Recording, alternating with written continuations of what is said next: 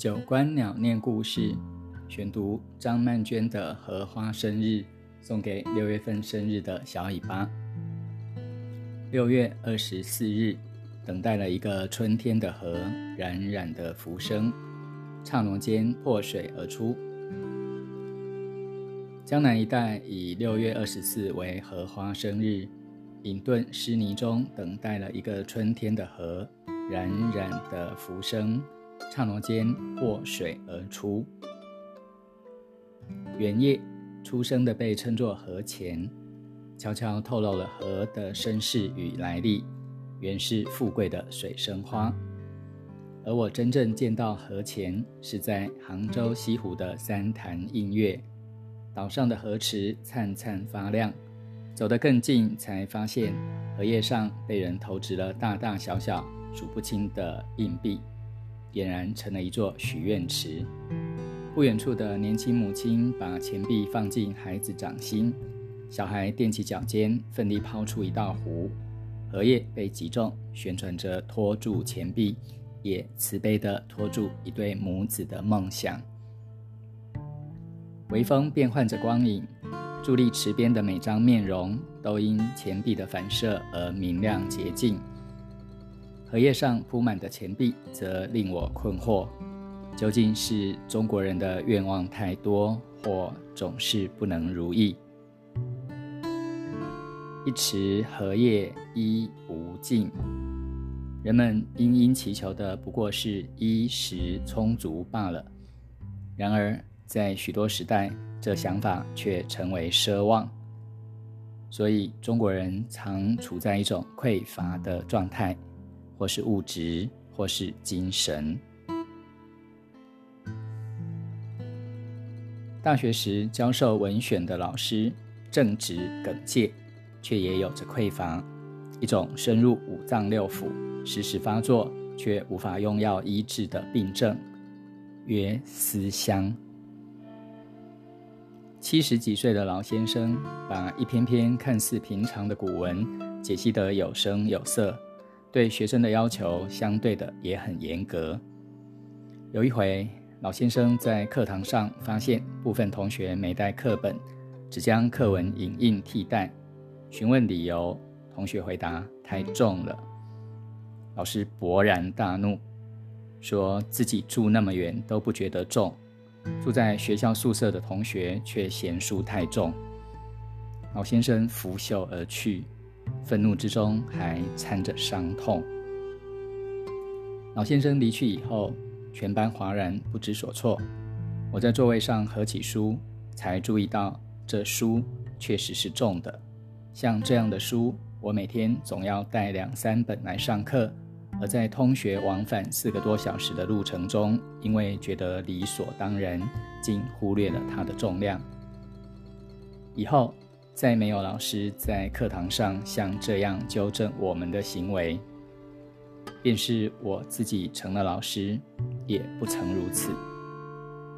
现代的师生关系讲究的是沟通与谅解，若沟而不通，只得谅解了。但我还是怀念老先生对自己和学生的严格。那站在讲台上发丝花白的。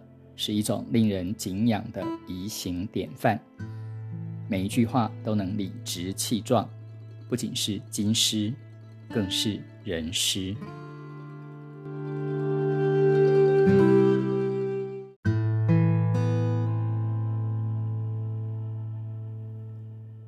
后来，老师还是回到班上给我们讲课，每次我都直盯着看，目不转睛。恐怕稍不留意，就会错失什么重要的字句。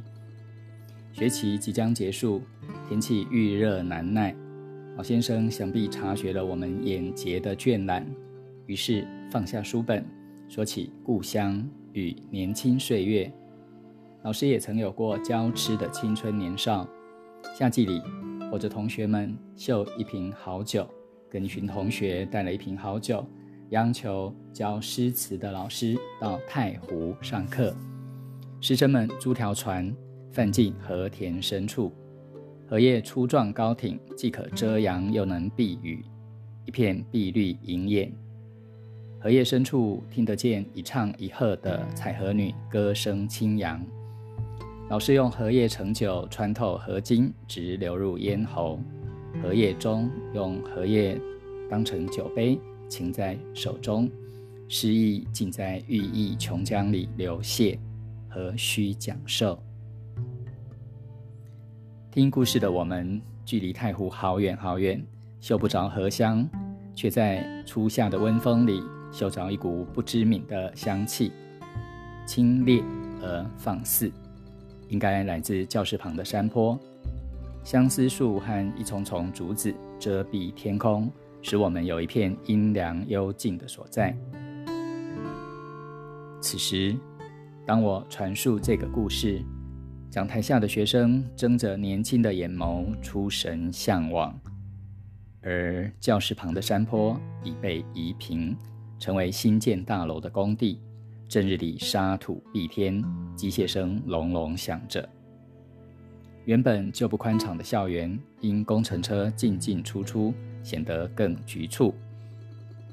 学生与我商量转学考的事，态度十分坚决。因为他不喜欢这个校园，这地方也曾美丽，但他没赶上。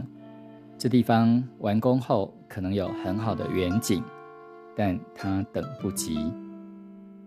青春如此仓促啊！我虽不再言语，感情若不曾历经岁月的培养成就，便不能深厚。唯有深厚的情感，才经得起等待，甚至等待本身也值得记忆。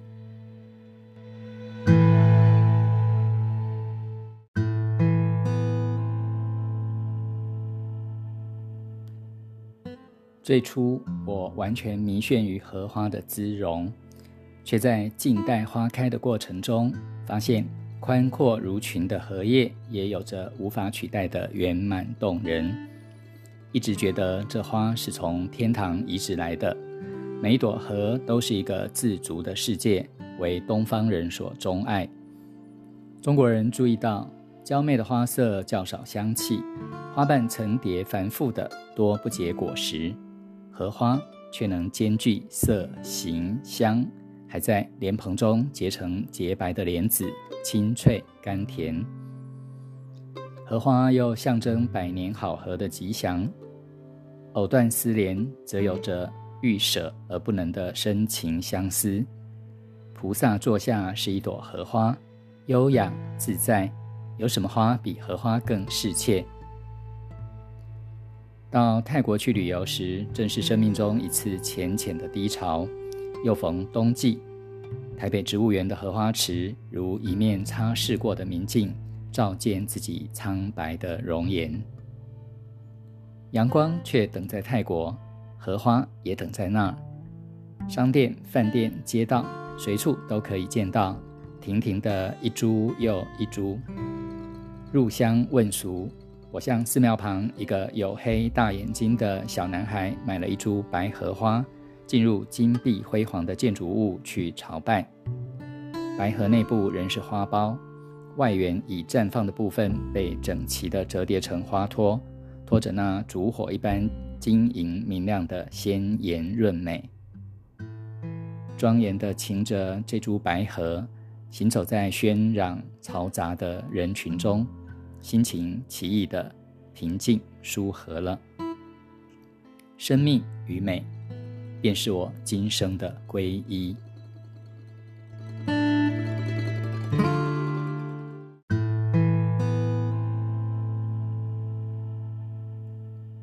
小时候看神话电影，最爱哪吒三太子，爱他虽是孩童，却已打抱不平，一腔热情；爱他在杀死龙王太子、闯下弥天大祸时，以匕首自强，昂然地说。以血还父，以骨还母，不肯连累双亲，魂飞魄散。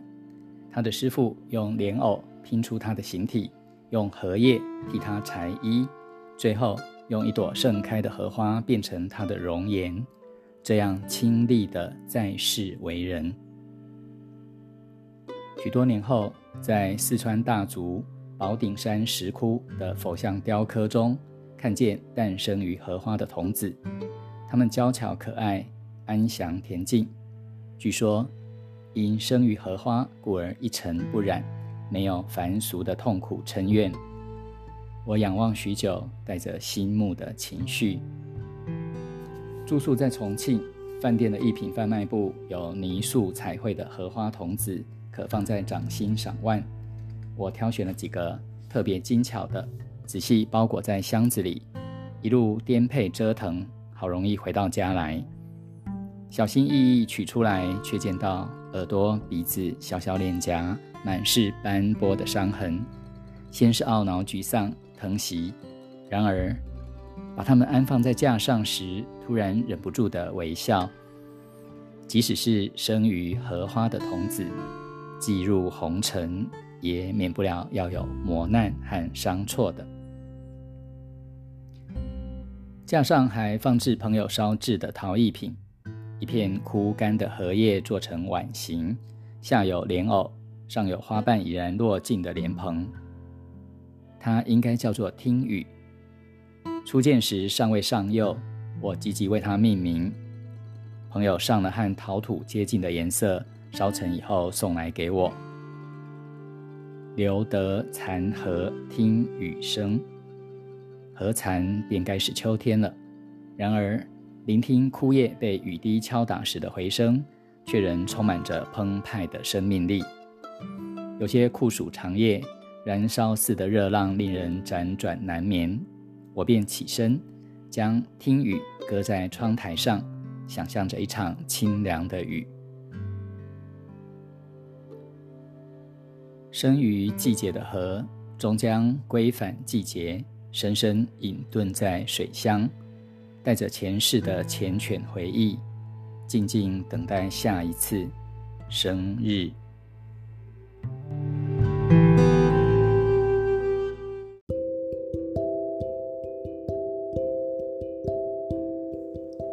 小尾巴生日快乐！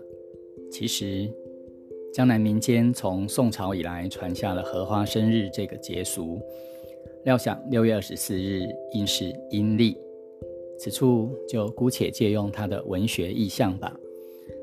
在查证资料时，意外发现台湾民间以阴历六月二十四日为关圣帝君的圣诞，如台北的行天宫，而台南的四点五庙。则是依照清朝官方四点，采用五月十三日，这正是我家孩儿出生的那一天，也是为他命名追慕云长宫忠义的缘由。每年生日许什么愿呢？世界和平，国泰民安，风调雨顺。张曼娟写道：“人们殷殷祈求的不过是衣食充足罢了。”他引了唐朝大美法常禅师的诗：“一池荷叶依无尽。”原诗的下一句是：“树树松花时有余。”有一水池的荷叶，我就有穿不尽的衣服；有几棵松树开花结果，就够我吃到有剩。一池荷叶依无尽，树树松花时有余。淡泊知足的修行者。当能如愿，一般人就难免匮乏了。